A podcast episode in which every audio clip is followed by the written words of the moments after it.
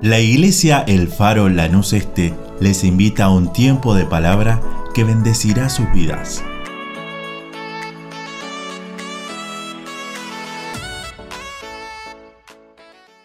Dios te bendiga, querida iglesia, amigo, amiga que nos estás viendo en esta noche. Eh, damos gracias al Señor por poder compartir una vez más su palabra. Estaba recordando en estos días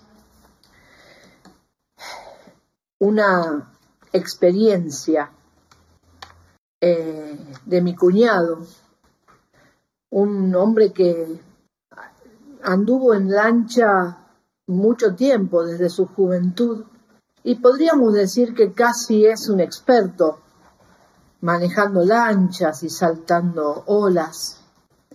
Eh, pero que él contó una vez que se había metido por equivocación en el río de la Plata. Y el río de la Plata tiene fama de ser difícil de navegar.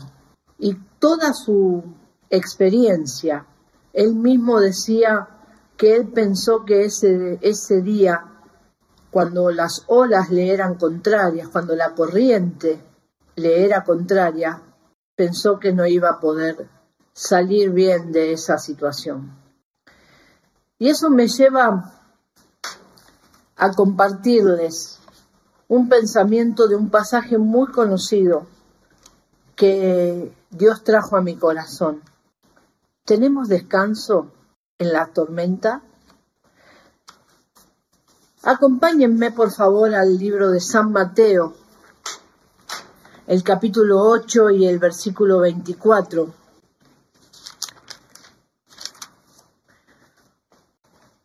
Unos versos antes nos dice que, mejor dicho, el verso anterior nos dice que estaban, entraron en la barca y sus discípulos le siguieron. Y el 24 dice, y he aquí que se levantó en el mar una tempestad tan grande que las olas cubrían la barca, pero él, Jesús, dormía. Y si miramos el, contexto, versículos anteriores de este capítulo, y me llama mucho la atención, y encuentro la respuesta a por qué Jesús dormía cuando subió en la barca en medio de esa tormenta que se levantó. Si miramos los versos del 1 al 4, nos habla de que estuvo sanando a un leproso. Después del 5 al 13 nos habla de que sanó al siervo de un centurión. De los versos 14 al 17 sanó a la suegra de Pedro. Y llegando al versículo 18 de este capítulo 8 de San Mateo, nos dice que Jesús estaba rodeado de mucha gente y mandó pasar al otro lado. Por eso es que subieron a la barca y ahí él se quedó dormido y como leí, se levantó una tempestad, pero él dormía. Y estaba mirando eh, tempestad, qué es lo que significa. Y tempestad significa que es una perturbación violenta de la atmósfera con fuertes vientos, lluvias, truenos y relámpagos. Es perturbación de las aguas del mar por los fuertes vientos. El mar de Galilea era conocido por sus tormentas repentinas, sorpresivas. Los judíos eran personas eh, de tierra firme, a quienes generalmente era incómodo el mar. Muchos atribuyen estas tormentas en el mar de Galilea repentinas a los vientos que surgen en las cumbres del monte Hermón. Tempestad en el original, en el griego, quiere decir seismos y eso significa sacudida. Es decir, que la barca estaba tranquila y de, y de pronto fue sacudida. Y dice que en un momento se empezó a llenar de agua con temor a hundirse.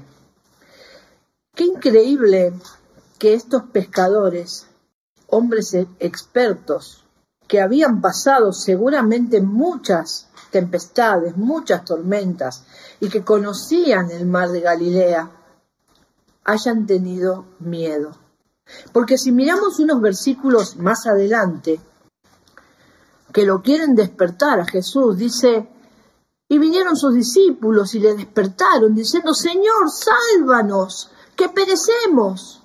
Él les dijo, ¿por qué teméis, hombres de poca fe? Entonces levantándose, reprendió a los vientos y al mar y se hizo grande bonanza. Y ellos y los hombres se maravillaron, diciendo, ¿qué hombre es este que aun los vientos y el mar le obedecen? Esa expresión, ¿por qué tenéis miedo? Jesús pedía que exploraran en sus propias mentes la causa y el origen del miedo, para que se dieran cuenta que todo temor tiene sus raíces en el afecto y el pensamiento natural, totalmente separados del afecto espiritual y del pensamiento. Cuando pregunta, ¿todavía no tienen fe? O les dice, porque eso está en otras versiones, acá leímos, dice, hombres de poca fe, les está marcando su defecto en sus principios espirituales. Habían pasado un día como dije antes, si leemos todo el, contexto, un día de sanidades, donde la suegra de Pedro había sido sanada, donde un leproso, un siervo de un centurión, habían tenido, habían visto milagros y maravillas, pero sin embargo, expertos pescadores no tenían fe. El miedo es el resultado de la debilidad de los principios divinos en nuestra mente y corazón. Perdimos la confianza y lo que no está lleno del Señor muchas veces se llena de otras cosas. Debemos confiar en la ayuda del Señor aunque pareciera dormido. ¿Cuáles son nuestras reacciones ante la tempestad? Está bien, hoy día no estamos arriba de una barca, pero esa barca, como muchas veces hemos oído, puede ser el simbolismo de nuestra propia vida. ¿Y cómo reaccionamos ante las tempestades, ante las pruebas, ante las luchas, las preocupaciones, los ataques contra nuestra mente, el miedo? Salmos 55 es una plegaria pidiendo la, destrucción de enemigos traicioneros. Y de ahí sacamos una de las reacciones, escapar. Salmos 55.8 dice, me apresuraría a escapar del viento borrascoso de la tempestad. Es cierto, en esas tormentas, en esos vientos, si hemos estado alguna vez, lo, que, lo primero que pensamos es en escapar, en refugiarnos. ¿A dónde vamos? ¿A dónde huimos? En el libro de Job, otra de las reacciones ante la tempestad es el quebranto. Y el capítulo 9 del libro de Job nos habla de la incapacidad para responder a Dios. Un ser humano limitado no puede encontrar capacidad para responder ante las situaciones, ante la sabiduría de nuestro Dios. Y Job 9:17 dice, porque me ha quebrantado con tempestad y ha aumentado mis heridas sin causa.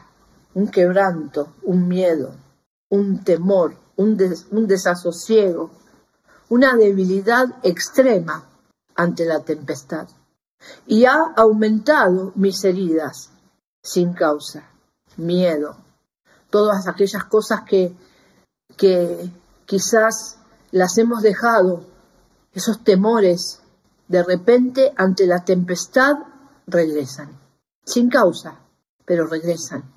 El miedo, la falta de confianza en Dios hace que aquellas cosas que parecían ya pasadas, sin ninguna causa, regresen y nos ataquen.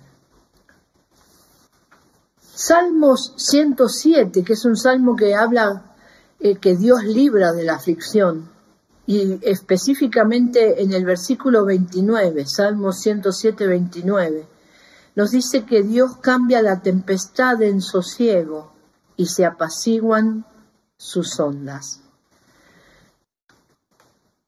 Estaba pensando en esos vientos, en ese mar embravecido y cómo el Señor reprendió a los vientos y al mar y se hizo grande bonanza.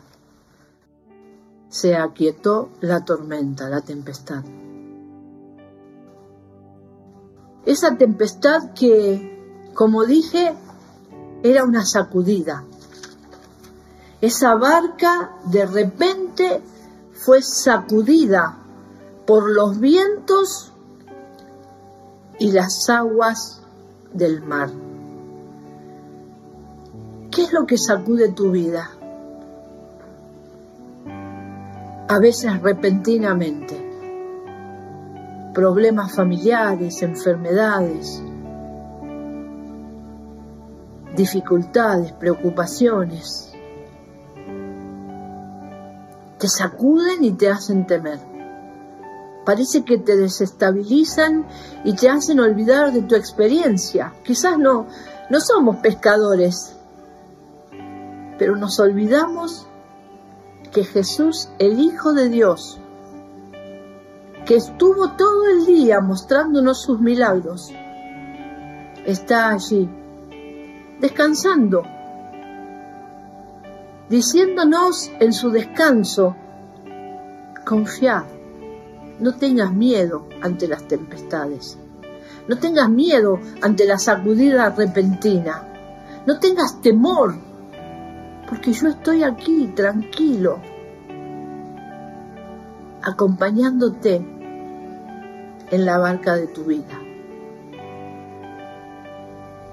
Hay otras versiones bíblicas que dicen, hizo callar a los vientos y al mar. Y esos vientos y esa mar me hablan muchas veces de esos pensamientos, de ese miedo, de esa inquietud, esa ansiedad que viene a nuestro corazón ante las tempestades de la vida. Si pudiéramos entender que Jesús es aquel que acostado en nuestra barca puede traerle paz a esos pensamientos y hacerlos callar. No importa cuán sacudida esté tu vida hoy. No importa cuánta tempestad pueda haber. Lo que Dios hoy nos está diciendo, queridos, queridas, es, nunca te olvides que en el nombre de Jesús podés callar ese miedo que vino a tu mente, ese, esos vientos de, malos pensamientos, esos vientos de ataques del maligno que te quieren hacer temer, que con su Santo Espíritu Él puede callar esas olas que parecen hundir la barca, hundir tu vida sacudirla, violentarla, hacer, hacerte desesperar. Y te sentís como aquellos pescadores. Olvidás toda tu experiencia, olvidás todo lo bueno, perdés la confianza. Ellos se olvidaron de todo lo que Jesús había hecho por ellos, por ellos y por muchas personas en aquel día. Y todavía le recriminaron y le dijeron, Señor, ¿cómo puedes dormir? cuando la barca está a punto de hundirse y el viento sopla tan fuerte y las olas son inmensas.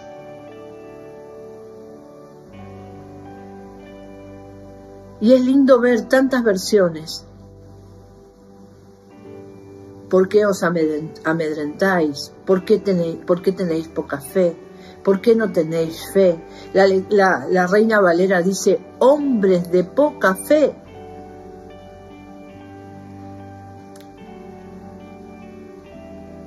Querido, querida, que nada en este mundo haga perder tu confianza en Dios.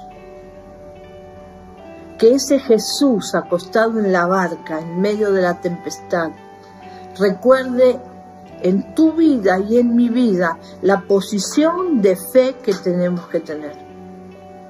Que podamos levantarnos en medio de esa barca en medio de la tempestad y decirle a ese viento que me da miedo, a ese viento de malos pensamientos, de ataques, de preocupaciones y tantas cosas, y a ese mar, decirle en el nombre de Jesús, cállate y enmudece, porque Cristo está descansando.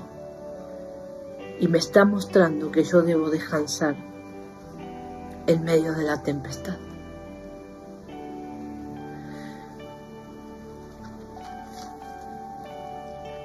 Alguien dijo una frase como esta. Las preocupaciones comprometen tu gozo, paralizan tu paz y limitan tu libertad. Que ninguna tormenta, querido, querida, pueda hacer perder tu gozo. Que no paralice tu paz y que no limite tu libertad. Porque con Cristo somos verdaderamente libres. Conoceréis la verdad y la verdad os hará libres. Y Jesucristo dijo, yo soy el camino, la verdad y la vida. Él es el que nos trajo libertad a través de la sangre suya que vertió en la cruz, que murió y resucitó para que vos y yo fuéramos libres. Yo te invito amigo, amiga, que quizás nunca escuchaste una palabra como esta, nunca leíste la Biblia y estás en medio de una tempestad en tu vida, que puedas hacer conmigo una oración. Y ustedes, hermanos de la iglesia, también.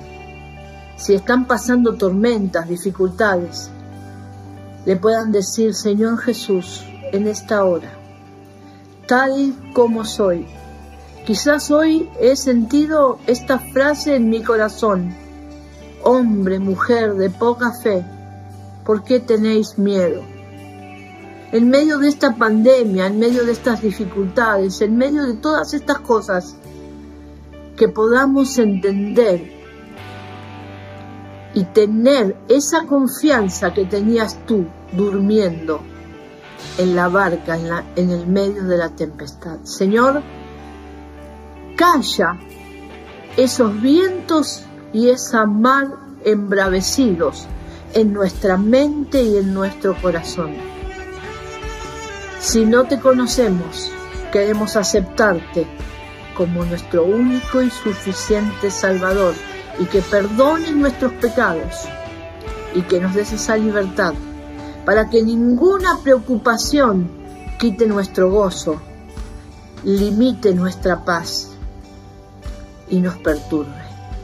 Señor, estamos confiados que tú estás con nosotros. También como iglesia en esta oración confiamos en que tú haces callar el miedo, la preocupación y todo lo que nos pueda perturbar. Confiamos en ti, en tu nombre, en el nombre de Jesús. Amén y amén. Querido, querida, que la paz de Dios que sobrepasa todo entendimiento pueda hacerte recordar en cualquier circunstancia que estés que no debemos perder la confianza en aquel que calla los vientos y aquieta la mar. Dios te bendiga. Buenas noches.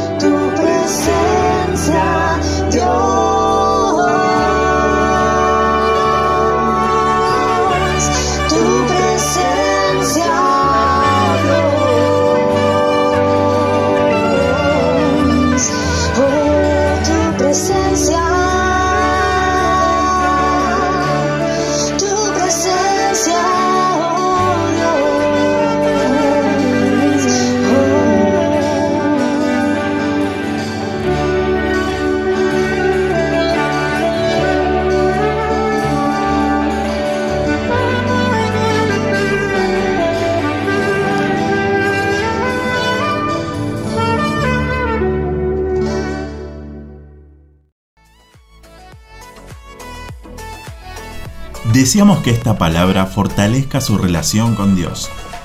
Como familia de fe te invitamos a seguir creciendo juntos.